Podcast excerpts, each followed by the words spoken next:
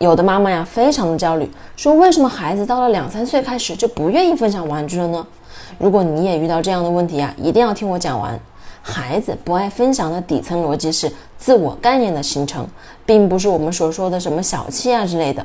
孩子两岁以后呢，就开始慢慢的形成自我概念了，从自己的名字、外貌、拥有物这些可见的特征来确信我自己到底是谁。越是自我意识很强的孩子呢，就会花大量的时间来捍卫自己的东西，总是喜欢说我的我的，这是我的。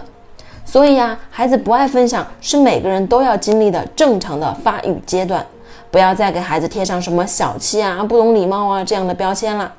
当下次呀再遇到这样的情况，你可以说是的，这是你的玩具，能让别的小朋友也玩一下吗？你这样说的话呀，增强了孩子的自信心，而不是只是一味的要求他去分享。好啦，希望各位爸爸妈妈不要再强迫自己的孩子去分享啦。